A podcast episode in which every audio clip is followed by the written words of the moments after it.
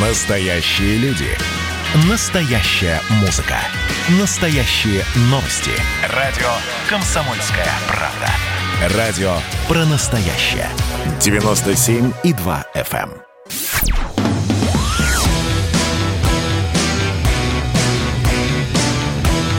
«Война и мир». Программа, которая останавливает войны и добивается мира во всем мире. Ну что, я категорически приветствую тех, кто еще не замерз. Я думаю, таких осталось немного, но вам я желаю доброго, теплого, прекрасного вечера. Как вы заметили, Надана Фредериксон, которая сегодня работает для вас в, в московской студии, шагает по эфиру. Вчера мы были с Дмитрием Пучковым, обсуждали «Войну и мир». Ну а сегодня но не менее легендарный человек, писатель Александр Цыпкин. Саш, Ой. Давно ну, хотелось... хватит уже. Гоблин уж полегендарнее будет, лет на 20 полегендарнее. Это был намек сказал. на его старость или что? Нет, на, на его присутствие в статусе легенды. Все-таки я еще в 2001 году ухахатывался над э, самым лучшим, что было в отечественной комедии, над его переводами. Поэтому нет, давайте с великими меня не сравнивать. Все-таки. Да, Александр Цыпкин невероятно скромен. Наверное, тема нравится, ну, девушкам так точно. Саш, давно хотела спросить. У нас все-таки да. тема программы «Война и мир». А вот как писатель писателя тебя что больше будоражит, война или мир, как тема? Начнем с того так спокойно. Я не очень-то писатель, я автор текстов для чтения со сцены. Это, это специальный вид искусства. Меня будоражит нет. Ну, если взять сегодняшний момент, то Конечно. прямо вот в, в эти э, там, месяца я пишу с помощью моего э, товарища, который как раз воевал и воевал очень серьезно. Э, я с ним пишу такую книгу его воспоминания о войне, которая содержит и комедийные какие-то, насколько война позволяет, и трагические истории. Поэтому сейчас, наверное, война меня дорожит чуть больше. Но в целом я, конечно, мирный писатель. Я пишу про совершенно такие, а, я бы сказал, мещанские вещи. Э, пишу, надеюсь, с юмором каким-то. Да, бывают и э, драматические истории, но в основном все-таки я про мир пока еще. А вот, книга друга про войну какую? Донбасс? Чечня.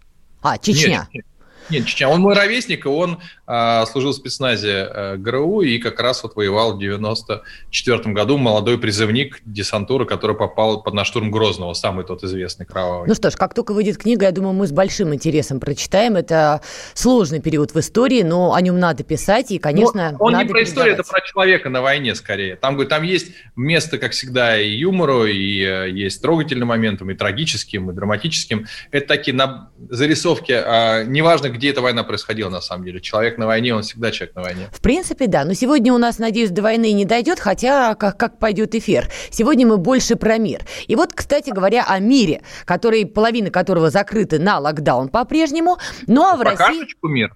Это, это патриотично, Саш, молодец. Гламурная тусовка не оценит, но наш комсомольский привет за это. Так вот, а, ввиду да. того, что полмира закрыто на пандемию, да и вообще проблема ковида, к сожалению, пока никуда не делась, в том числе в России было принято решение президентом России Владимиром Путиным продлить майские праздники с 1 по 10 мая. Ну и началось. Одни, потирая ручки, говорили, хе-хей, вот тут-то я и передохну, как будто до этого сильно уставал давал. А вот другая категория людей сказали, не-не, воу-воу, минуточку, а что будет с экономикой? Саш, как ты считаешь, вот эти вот удлиненные майские, это хорошая новость или это действительно обернется неприятными экономическими последствиями для рабочего класса? Ну, да, да, давайте разделим э, классы. Не, я думаю, надо не только для рабочего класса рассматривать. В целом, я считаю... Да метафоры такие... покидать в эфир. Что ж такое-то? Такие, э, смотри, я считаю, что в целом такие длинные праздники – это, конечно, беда нашей страны. Потому что каждый раз, когда мы начинаем себя сравнивать с какими-то другими странами, думать, а почему это у нас не как в Китае или как в Америке? Потому что в Америке две недели человек отпуск и все. А у нас помимо месячного отпуска есть 10 дней полного безделия в январе, 10 дней полного безделия в мае, да и лето такое уже, ну, уже как-то давай уже в сентябре. Давай по делам уже поговорим в сентябре. Я помню, когда мой первый работодатель, ну, один из первых, один из первых, канадец, по-моему, он был, ну, там проект у нас была, работа какая-то, студенчество еще, э, первый курс. И он говорит, слушай, а что у вас на, за майские праздники? Тогда тоже было 4 дня, но для них тоже 4 дня выходных – это нонсенс. Говорит, это у нас в честь Дня труда. В смысле, в честь Дня труда вы 4 дня отдыхаете? Говорит, да, а что вы делаете? Бухаем. Вы в честь Дня труда берете 4 дня, чтобы ничего не делать. Правильно я понимаю? Да, говорит, это много объясняется из того, что я вижу в стране. А, ну, я давай считаю, честно, что... в Америке тоже много разных праздников. Там нет, у нет, них нет, нет, и День нет. независимости. Минуточку. Вот я прям изучал вопрос.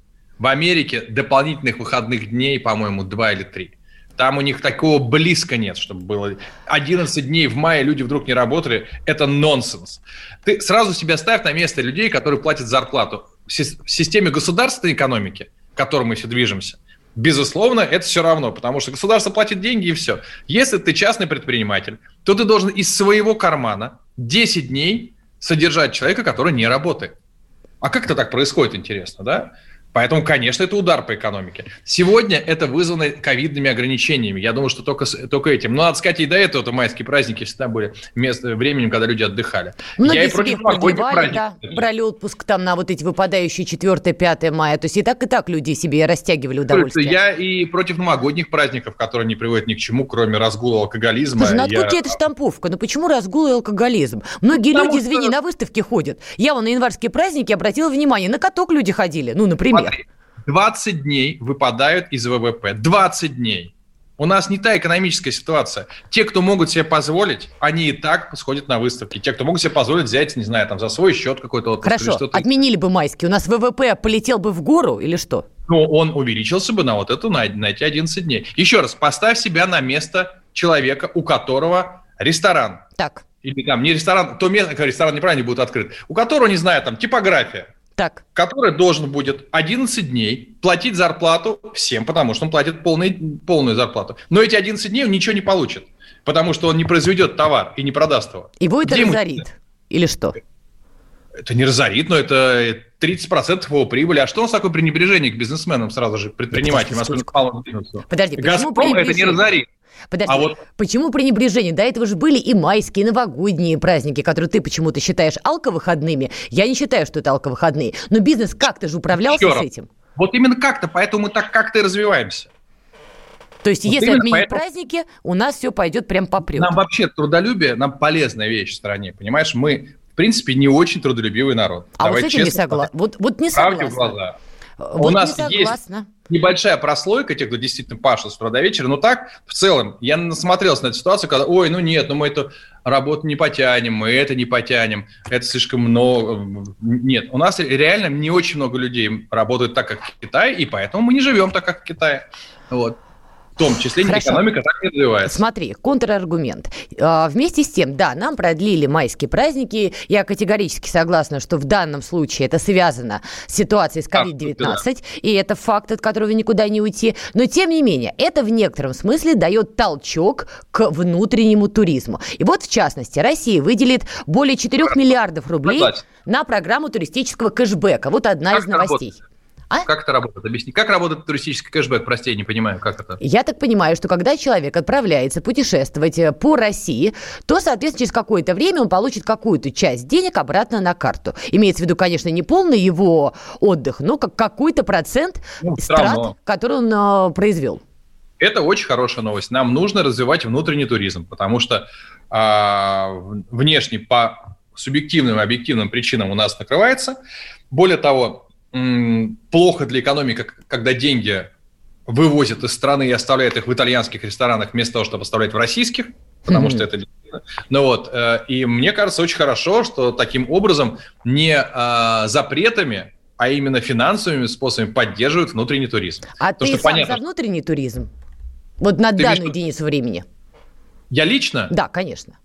А, слушай, ну э, ты не, не у того человека спросила, потому что Очень у меня внутренний туризм, я тебе объясню. Я три раза в, в неделю летаю куда-то на свои гастроли. У меня такой внутренний туризм. Я был за последнее время Владивосток, Калининград, Ростов, э, Ижевск. Это только за последний не, не, недалекий промежуток времени. Я просто такой, сука, турист внутренний. Вот всем туристам турист. Вот, поэтому, когда есть возможность э, с, э, уже путешествий туристических, то я либо, я, конечно, выезжаю куда-то, потому что я люблю теплое море, угу. И поэтому я выезжаю на Индийский океан, где по-настоящему теплое море. Я не могу купаться, если меньше 30 градусов. Ну, мне, мне, мне холодно. А отвечу вот. нашим слушателям, которые, может быть, не понимают, да. почему я имя именно у Александра Цыпкина спросила про внутренний туризм. Тут, значит, история четвертого дня. Значит, Александр Цыпкин разместил в своем а, инстаграме, да. подписывайтесь, кстати, на него, просто вбейте Цыпкин и найдете непременно, значит, провокационный пост. Значит, этот э, либеральный негодник решил сравнить Мальдивы и Крым. Не в пользу Крыма. Ну, там были Итак. некие объяснения. Секундочку. Дальше, когда благородная публика накинулась на него с граблями и тяпками, что он не любит родину и вот это вот все, наш добрый писатель опубликовал еще один пост, где написал, товарищи, купите себе мозги и курс по маркетингу. А, поясните теперь, Александр, что вы имели в виду? Да. Во-первых, радует, что в зависимости от того, с кем разговаривают, то меня называют путинская сволочь, то либеральная сволочь. Я уже запутался. Сволочь я не произносила. Не, ну ты да, ты, ты э, либеральный, как сказать, а уже забыла. Не, не, не негодяй. Переслушаем, Ты очень вспомним. нежно. Да. Согласен. Я следующую вещь сделал. Провокационную абсолютно и намеренно. Негодник, вот. Негодник. Мне прислали скриншот с одного из крымских отелей. Семь ночей, 3 миллиона рублей. Семь ночей, 3 миллиона рублей. Что 30? Нам 30 секунд до выхода на рекламу. Давай какую-то точку а, и продолжим. Все, тогда рассказываю, что такое 3 миллиона в Крыму через рекламу. Ну, слушайте, учитесь у Цыпкина, как уходить на рекламу. Хлеб, хлеб буквально отбирает. Ну что, правда, после Я короткой все паузы... отберу. И икру черную. О, и раскулачивать начнет, друзья мои. Грядут теплые времена. После короткой рекламы мы продолжим 9, 8, выяснять... 7, 6, 5, 4, реклама. Там, Алчная радио «Комсомольская правда» уходит на рекламу. Кто виноват и что делать, в нашей стране знает каждый. А вы попробуйте предсказать, что будет – Каждый четверг в 8 вечера по московскому времени главный редактор «Комсомольской правды» Владимир Сунгоркин делает прогнозы, как станут развиваться события. И у него это отлично получается. У нас очень сильная налоговая служба. Руководитель ее, господин Мишустин, это один из выдающихся управленцев. Ему бы возглавить правительство. Байден может победить с минимальным перевесом. И, скорее всего, они будут спорить, ходить в Верховный суд, доказывать. Карабах станет азербайджанской территорией, каковой она является по всем международному праву и, извиняюсь, по решениям, специальным решениям Организации Объединенных Наций. К лету исчезнет вся эта пандемия, и мы перейдем к нормальной жизни. И дальше, я бы прогнозировал, будет огромный всплеск во всем, в экономике, в потреблении. Я предрекаю, что где-то уже к осени будет серьезный бум всего хорошего против всего плохого. Хотите знать, что будет? Включайте радиоприемники каждый четверг в 8 вечера по Москве.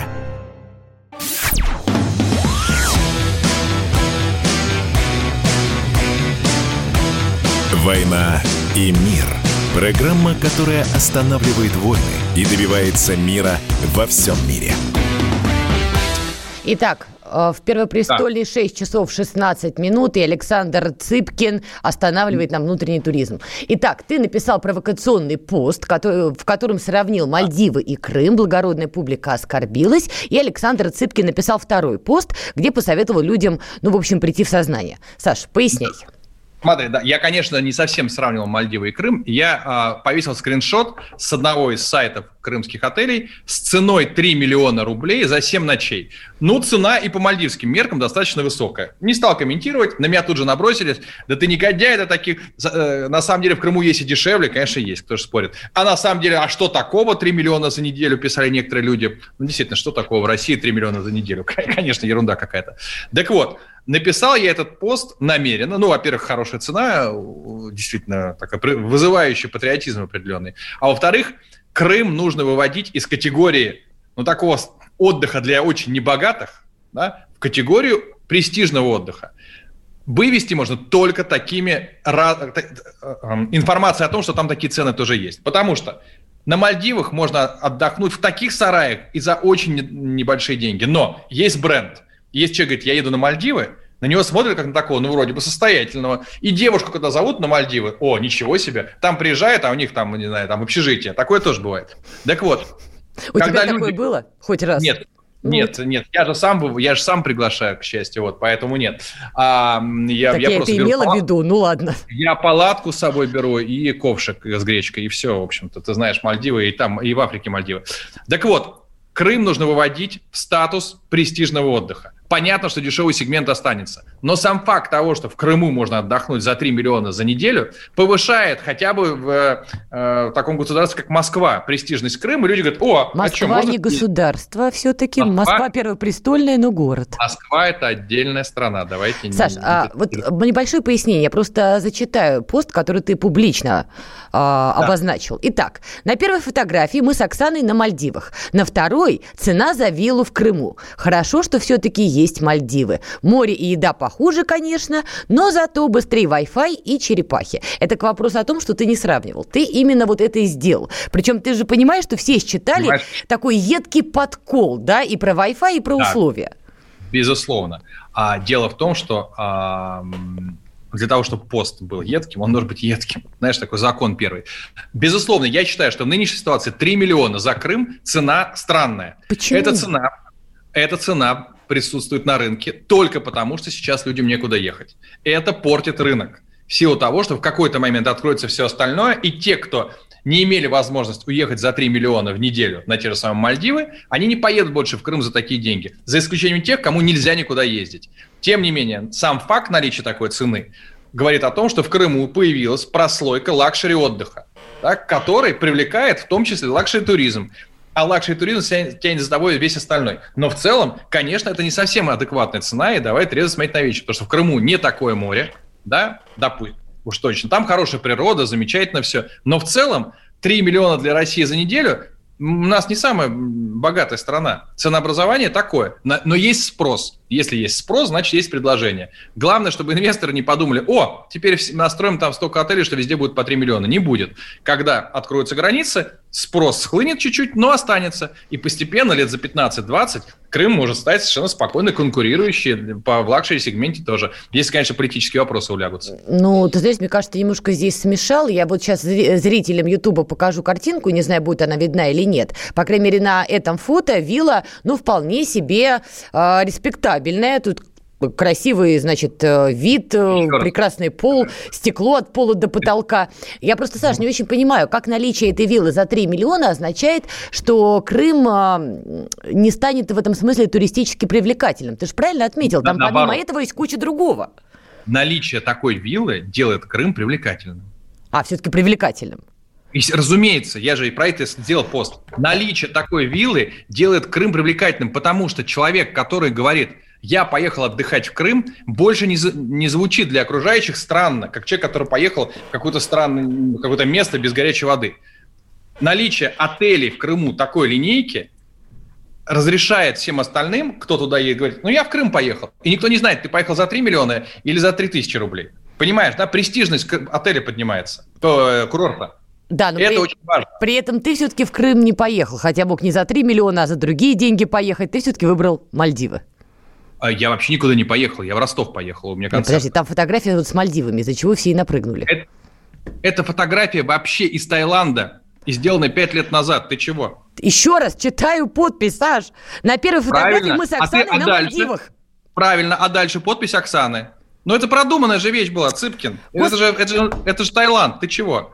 На Мальдивы я ездил там три месяца назад, по-моему, когда там они открыты. Ну вот, поэтому я тебе еще раз могу повторить. Это все была большая провокация из двух актов. А-а-а. Первый акт – фотография с отелем, через два дня ответ. Вот и все. Ну, вот ну, обратите ж... внимание, пока вы там брижите э, ненавистью и гневом, Александр Цыпкин просто откровенно хайпует, ну и правильно делает, он медийная личность. Ну, Саш, как-то ты, мне кажется, опасную струну затронул в этот момент, потому что для а людей тема отдыха, ну, понимаешь, это резонирует, это немножко больная тема, особенно тема Крыма. Дело не в политике вовсе. Я нашла огромное количество видеозаписей, где люди возмущаются, например, тому, что за шезлонг надо платить там 300 рублей на пляже. И, естественно, люди сравнивают это это с отдыхом в любой другой стране, там, на турецком направлении. Говорит, почему в одной стране не надо платить за шезлонг, а здесь, в России, когда надо поднимать внутренний туризм, вы догадались брать 300 рублей за шезлонг. Вы для чего это делаете? И многих, конечно, это возмущает. Смотри, 300 э, рублей за шезлонг берут в том случае, если люди готовы платить 300 рублей за шезлонг. Как только они перестанут платить, 300 рублей перестанут брать. Вот То есть людям поднять бунт. Ну вот, в принципе, Зачем как бунт? вариант. Нет. Смотри, как только границы откроют, будет честная конкуренция. И сразу же будет понятно, готовы люди ехать, не готовы. Вот и все. Вот мне кажется, это, кстати, вот в чем наша проблема, проблема внутреннего туризма. Мы живем от закрытия до закрытия границ, понимаете? Вот ковид прикрыл границы, худо-бедно внутренний туризм стал как-то развиваться. Казалось бы, хорошо. Нет, появились люди, 300 рублей за шезлонг, чем вызывают ярость. Соответственно, Слушай, как ну, только границы стороны... открываются, люди убегают. Петербург, допустим, внутренний туризм, а, огромный поток, там прекрасные гостиницы, а, пятизвездочные отели по цене ну, вообще смешное для Европы, там 200-300 ну, евро да. за номер. Ну вот, ты платишь в лучшем отеле города. Поэтому, мне кажется, круизы замечательные, по Волге отличные круизы, которые, мне кажется, сейчас рынок свой возьмут. А морские направления, они всегда были перегружены. Ну, всегда было не очень хорошо. И Сочи-то было всегда странный морской отдых. Ну, потому что море ну, что говорить, море в России не очень хорошее. Ну, вот здесь не соглашусь. Ну, ладно, давай про море мы в другой раз. Это вопрос Слушай, вкуса, скажем так. Коль уж ты затронул Питер и северную столицу, да. давай немножечко отдел luxury отдыха, немножко с тобой поработаем. Ты же Питер О-о. любишь, считаешь это, собственно, своим родным городом. Я помню наш с тобой У меня марафон. Там семья живет 200 лет. Э, Мое почтение.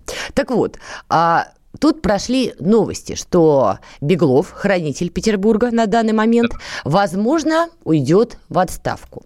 Я посмотрела, было много разных комментариев по поводу его работы. Э, должна признать, мне на глаза в основном попадалась критика. Его критиковали да. за пандемические решения, его критиковали за какие-то решения по поводу благоустройства города, но находились и благостные статьи. Ты как оцениваешь его работу? Ты знаешь, я вот, э, в принципе, не люблю диванные аналитики, который страдает абсолютно э, весь наш интернет. Я не могу оценить Беглова, потому что я не живу в Петербурге, мне нечего сказать. Я там, в свое время, когда был при Валентине Ивановне, мог оценить ее работу. И мне она очень нравилась как губернатор. Более того, э, системные стройки большие, заложены все были Валентиной Ивановной. Поэтому я ее большой фанат. А что касается дальнейшей судьбы города, то, что я слышу от своих друзей mm-hmm. из большого стало хуже. А вот, вот в чем? Город, ну, город потерял, э, в городе сложнее идут процессы согласовательные различные, город потерял инвестиционную такую привлекательность. Но это то, что я слышу от них. А, а дальше надо спросить у горожан, лучше они стали жить или хуже. Мне кажется, что, конечно, за последние 20 лет Питер от Москвы отстал на, ну, просто на, не то что на шаги, а на километры. То есть сегодня, по большому счету, между Петербургом, я просто очень много езжу по стране, к сожалению для меня, между Петербургом и, допустим, Новосибирском, и Екатеринбургом а, или Казанью, разница не такая большая, как между всеми этими городами и Москвой, которая просто цивилизационная разница. И это меня печалит, потому что все-таки Петербург столица империи был, ну, с огромным потенциалом культур, культурным. Но потенциал э, никуда не делся. Нужен просто управленец. Я не знаю, слушай, э, я, я не понимаю, почему до сих пор в, в Петербурге... В Петербурге со времен Валентины Ивановны не работал политик категории А. Понимаешь, да? Э, нет, поясни. Ну, то есть, вот если бы сейчас в Петербург вместо губернатора пришел Медведев, так. или пришел бы, не знаю, там, Мишустин ушел с премьерства, пошел губернатором Петербурга. Вот ну, то, то что есть, произошло бы? То это было бы совершенно друг, другой статус города, мне кажется. В Петербурге должен быть э, губернатором политик, ну, не знаю, там, ближайшего окружения к президенту и который решает вопросы очень быстро. Тогда туда, мне кажется, двинется гораздо больше денег. То есть проблема Беглова вот. только в том, что он, видимо, не приближен к президенту и не может за два ну, дня как, решить какие-то вопросы. Он, еще раз, он не категория А политик он все-таки хороший, наверное, управленец, говорит, очень неплохой дядька, чисто по-человечески. Не, ну хороший человек не профессия, ты же сам понимаешь. Да, но, но в целом, мне кажется, Петербургу, вот Валентина Ивановна глыба, понимаешь? И она была губернатором Петербурга. Так вот, потом она стала там третий человек в стране, правильно? Вот такой сейчас должен быть Петер... в Петербурге губернатор. Либо с таким потенциалом диким, либо уже с такой, с такой силой, понимаешь? Может быть, какой-то очень крупный олигарх или кто-то еще. Ну, какой-то супер человек, тогда Питер вытащит. А если нет, то Питер пропал? Ну, такая немножко провинциальная судьба, к сожалению. Это очень мне... Звучит это трагично, но у нас реклама и продолжим. На Алчном радио «Комсомольская правда» реклама. Публицистка, комсомолка и просто красавица Диана Кади с пристрастием допрашивает главных ньюсмейкеров страны. В конце каждого выпуска спорщики заключают пари на главные темы дня. Что получит победитель? Скоро узнаете. Азарт, инсайды, разговоры шепотов и на повышенных тонах. Все это программа «Пари с Дианой Кади». Каждое воскресенье в 4 часа дня по московскому времени. На радио «Комсомольская правда».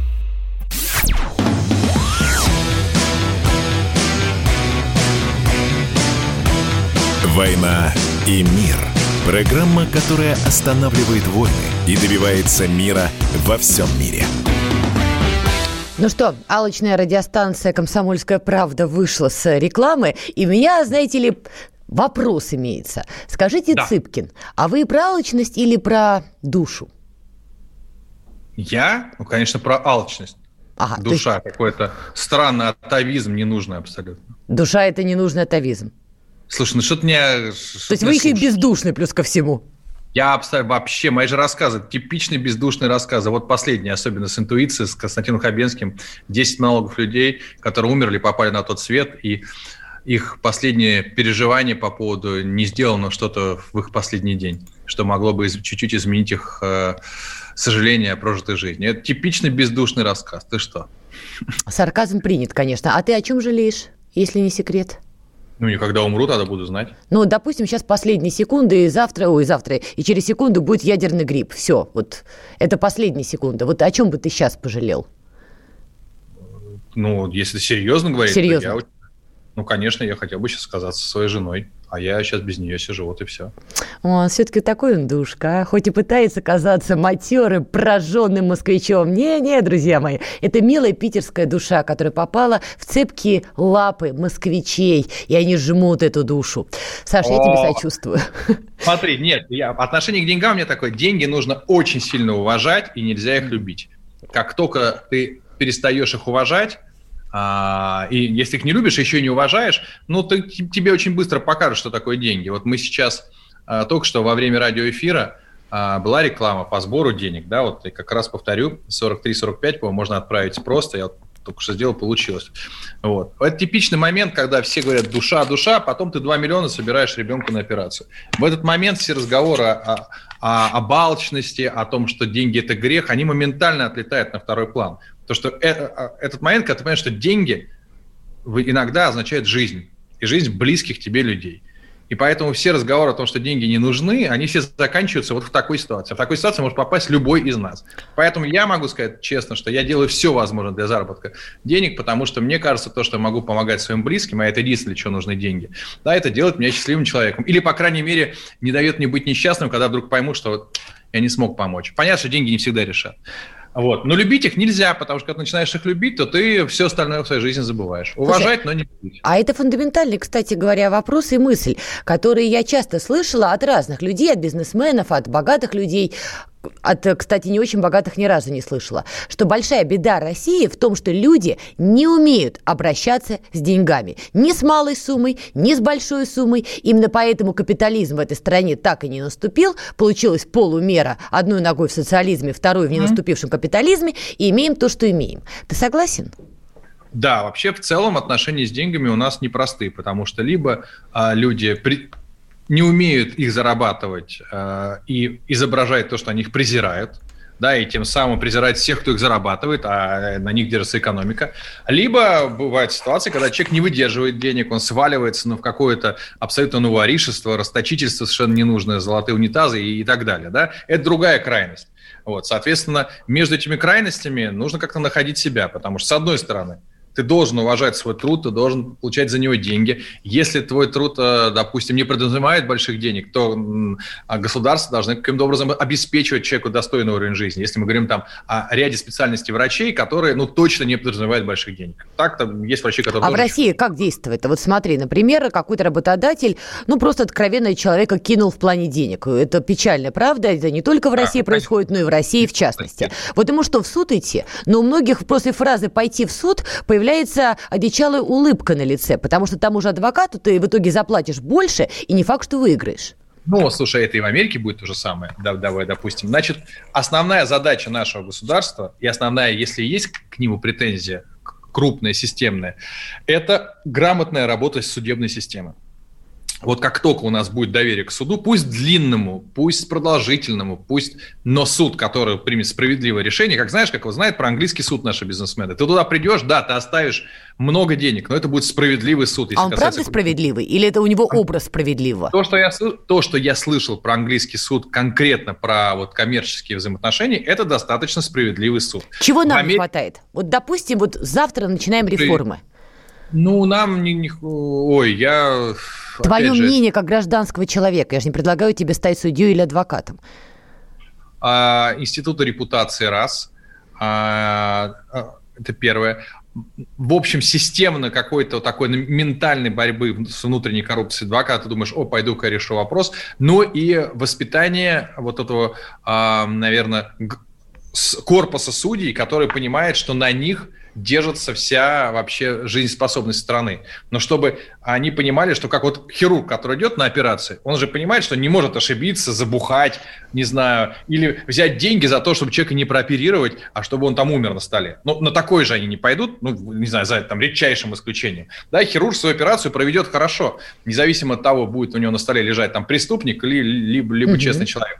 Вот, мне кажется, у судей должна быть такая же отношение к любым коррупционным а, схемам, потому что они должны осознавать свою колоссальную ответственность перед всей страной. То есть клятва в Фемиде которая должна быть ну, приравнена да, к клятве Гиппократа. У них должны быть серьезные большие зарплаты, у них должны быть большая ответственность, но они должны осознавать, что вот на них в большей степени, чем даже на армии, лежит безопасность страны.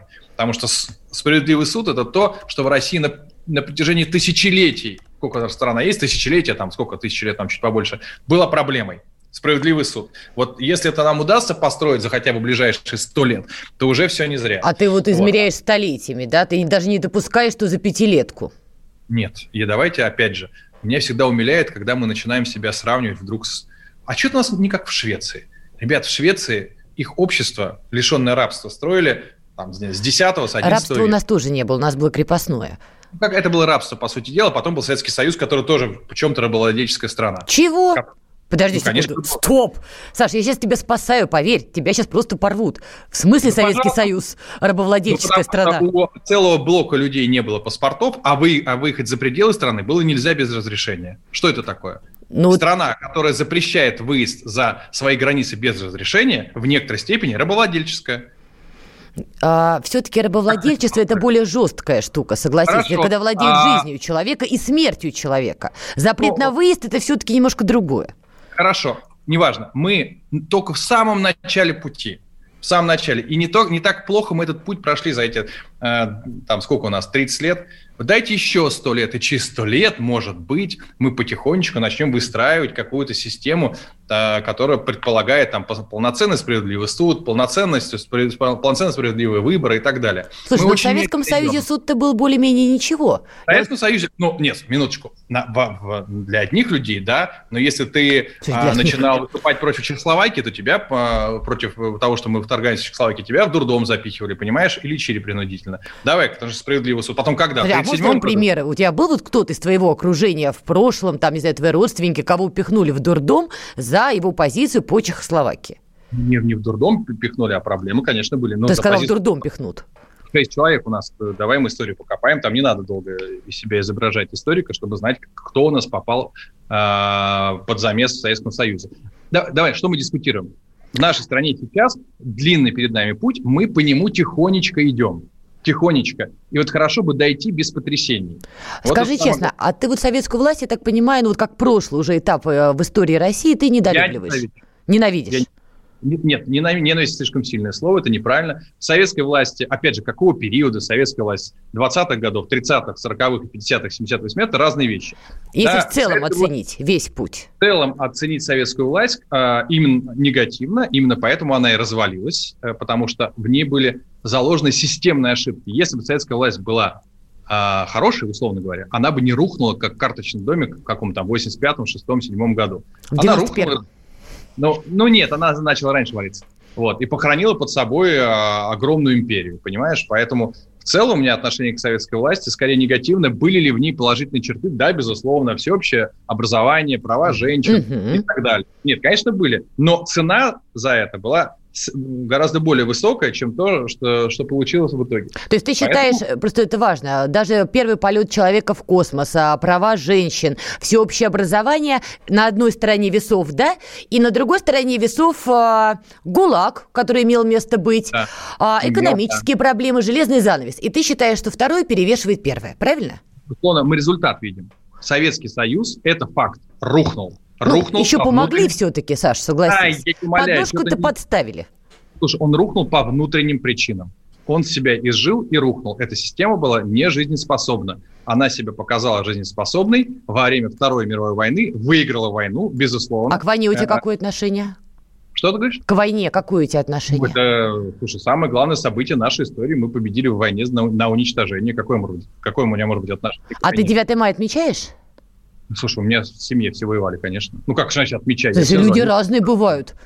Не-не, слушай, к войне не может быть другого отношения, была война на уничтожение. Какой бы ни был плохой Советский Союз и так далее, а, пришедшие были в разы хуже. Я не ставлю на одну, а, на одну чашу весов, не на, на, на один уровень там, э, Сталина при всем его деспотичности, тирании и Гитлера. Нет, не ставлю это... А, ну, хотя бы это хорошо.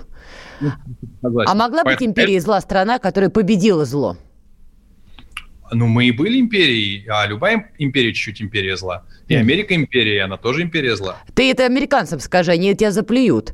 И скажут, ну, что они как раз вот свет, радость и счастье. Может быть, наша проблема в том, что мы в этом плане не американцы? Сами себя постоянно стигаем? А мы себя сами не очень стигаем. Почему? Кто-то стигает, кто-то нет. Хорошо, продолжим эту, этот спор после рекламы.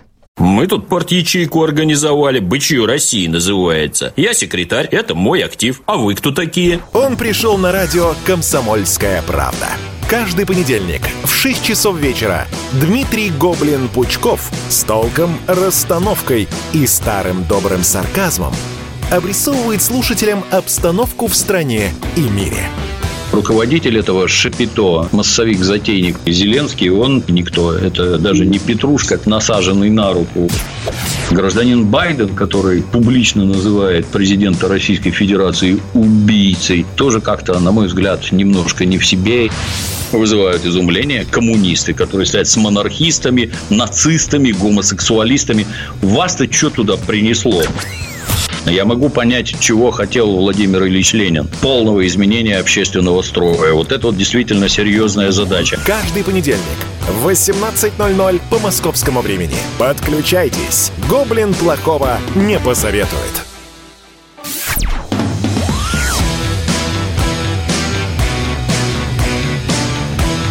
«Война и мир» – программа, которая останавливает войны и добивается мира во всем мире – ну вот видите, как бывает. Сама не думала, что мы затронем тему Советского Союза. Ну, такие уж затронули. И тут война и мир наступили в один момент. Конечно. Все... Нет, я не в том плане, что я сейчас буду проповедовать Цыпкину и рассказывать ему, как Родину любить. Конечно, он имеет право на свое личное, безусловно, отношение к нашей общей истории.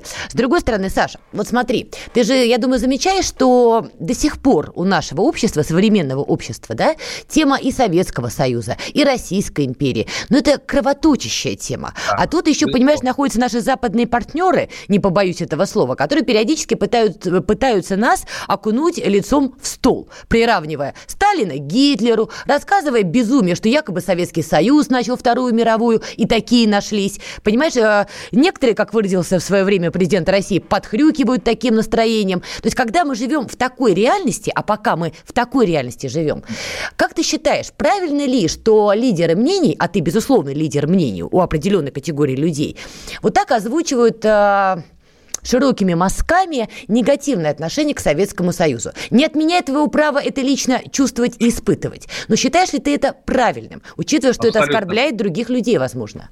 Абсолютно правильным, потому что, во-первых, должно быть э, у людей право высказывать ту точку зрения, которую они считают верным для себя. Во-вторых, мы обязаны не повторить ошибки Советского Союза, потому что мы сейчас движемся в его направлении, а второй Советский Союз мы уже не переживем.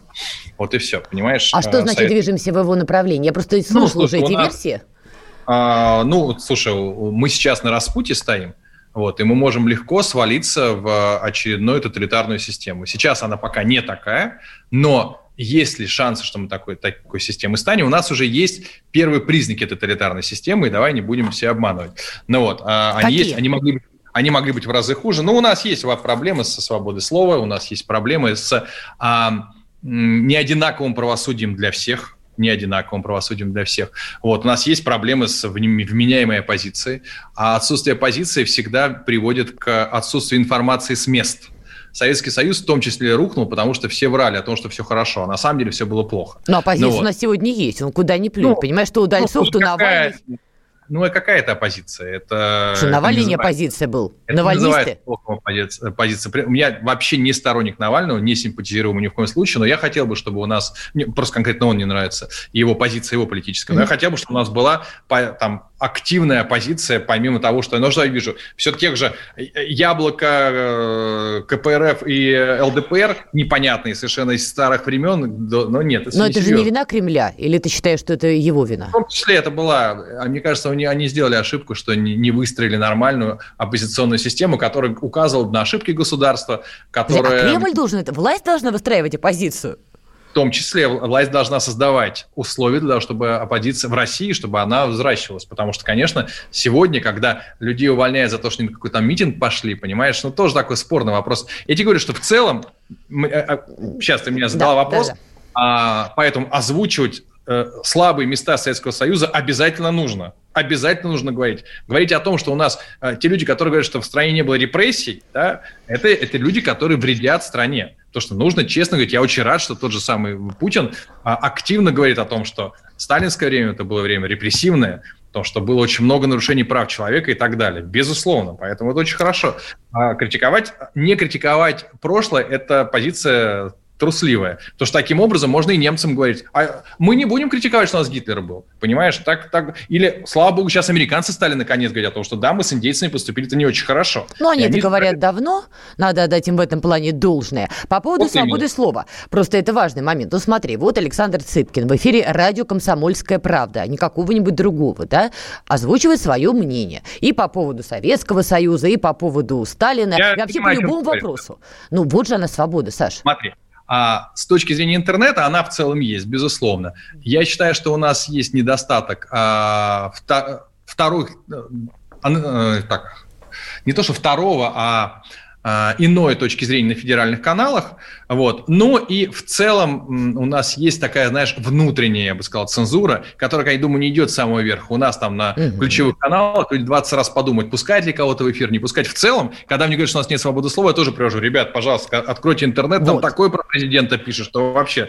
можно. Вот. Но, я же сказал же, есть сигналы к тому, что мы можем скатиться в тоталитарную систему. Как ты считаешь, а вот Соединенные Штаты Америки, ну, все любят сравнивать с ними, что да. уж поделать, да? Они Нет. тоже на пороге этого. Мы же видели, да. что они сделали с неугодным кандидатом, что они творили с БЛМ. Да, к сожалению, Соединенные Штаты в свой по-своему тоже на пороге определенной тоталитарной системы, потому что то, как сейчас работает точнее, не работает правосудие в контексте той же самой новой этики, когда mm-hmm. исчезло ключевое понятие, такое как презумпция невиновности.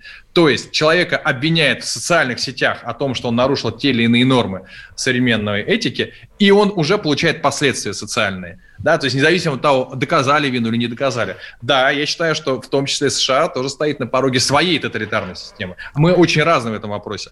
У США есть конечно, сильная черта, несмотря на большое количество проблем у них э, э, в, в, в контексте вот э, именно усиления репрессивного аппарата. У них реально в большей степени честный суд. Вот, это правда. Но там тоже вот... правосудие не для всех. Ты же помнишь, что БЛМ, например, и про это скакали. Ну, это же факт. Безусловно, там есть там куча есть своих проблем, нам не надо на них равняться, но США это тоже империя.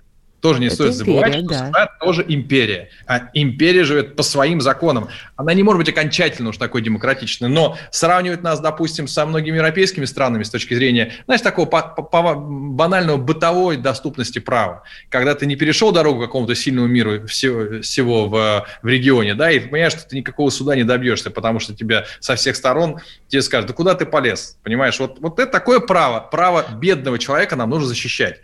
В России много бедных людей, их права нужно защищать всеми возможными способами. Взять э, ту же Германию, например, да, просто в России часто любят говорить о коррупции, и на то есть, конечно же, причины. Коррупция в России есть, и это проблема. Но возьмем ту же Германию. Ты же слышала наверняка про этот а, неэтичный, неэтический скандал, когда группа политиков стала зарабатывать на продаже масок от ковида э, в период пандемии. Скандал Люди, там да. был просто вот... Ну, было Я... же не считаю, что люди в России чем-то сильно отличаются от людей в Германии. Люди в целом алчны, как ваше радио, допустим, мы уже слышали Наша, сегодня. Саш, ты тут тоже уже. Наше радио, да, наше радио. Люди вообще живут так, в грехе везде одинаково. Просто в некоторых случаях государство чуть больше их ограничивает. Но в целом, я тебе могу сказать, я вообще смотрю на российское будущее очень оптимистично. Может так сложиться, что это будет одна из самых приятных для жизни стран в ближайшие несколько там, десятилетий О, по комплексу причин. Экологических, политических, если мы не свалимся в тоталитаризм. Ну, понимаешь, а обратная сторона, как ты говоришь, свалимся в тоталитаризм, это вот это огульное можно все, понимаешь? А мне вот не нравится история 35 полов. Причем, когда тебе право выбора дают в 5 лет. Вот я считаю, что это другой перегиб. Саш, ну я очень надеюсь, что мы с тобой продолжим да. этот спор, Другой. и не только этот, на волнах Ага. радио «Комсомольская правда». Друзья мои, Александр Спасибо, Цыпкин что даете говорить, что думаешь. Да. да, да, кстати, вот свобода слова, Александр Цыпкин, Есть. Дмитрий Пучков, ну и ваша покорная слуга, вот мы дружной компашкой на радио «Комсомольская правда» всегда будем для вас вещать. Счастливо!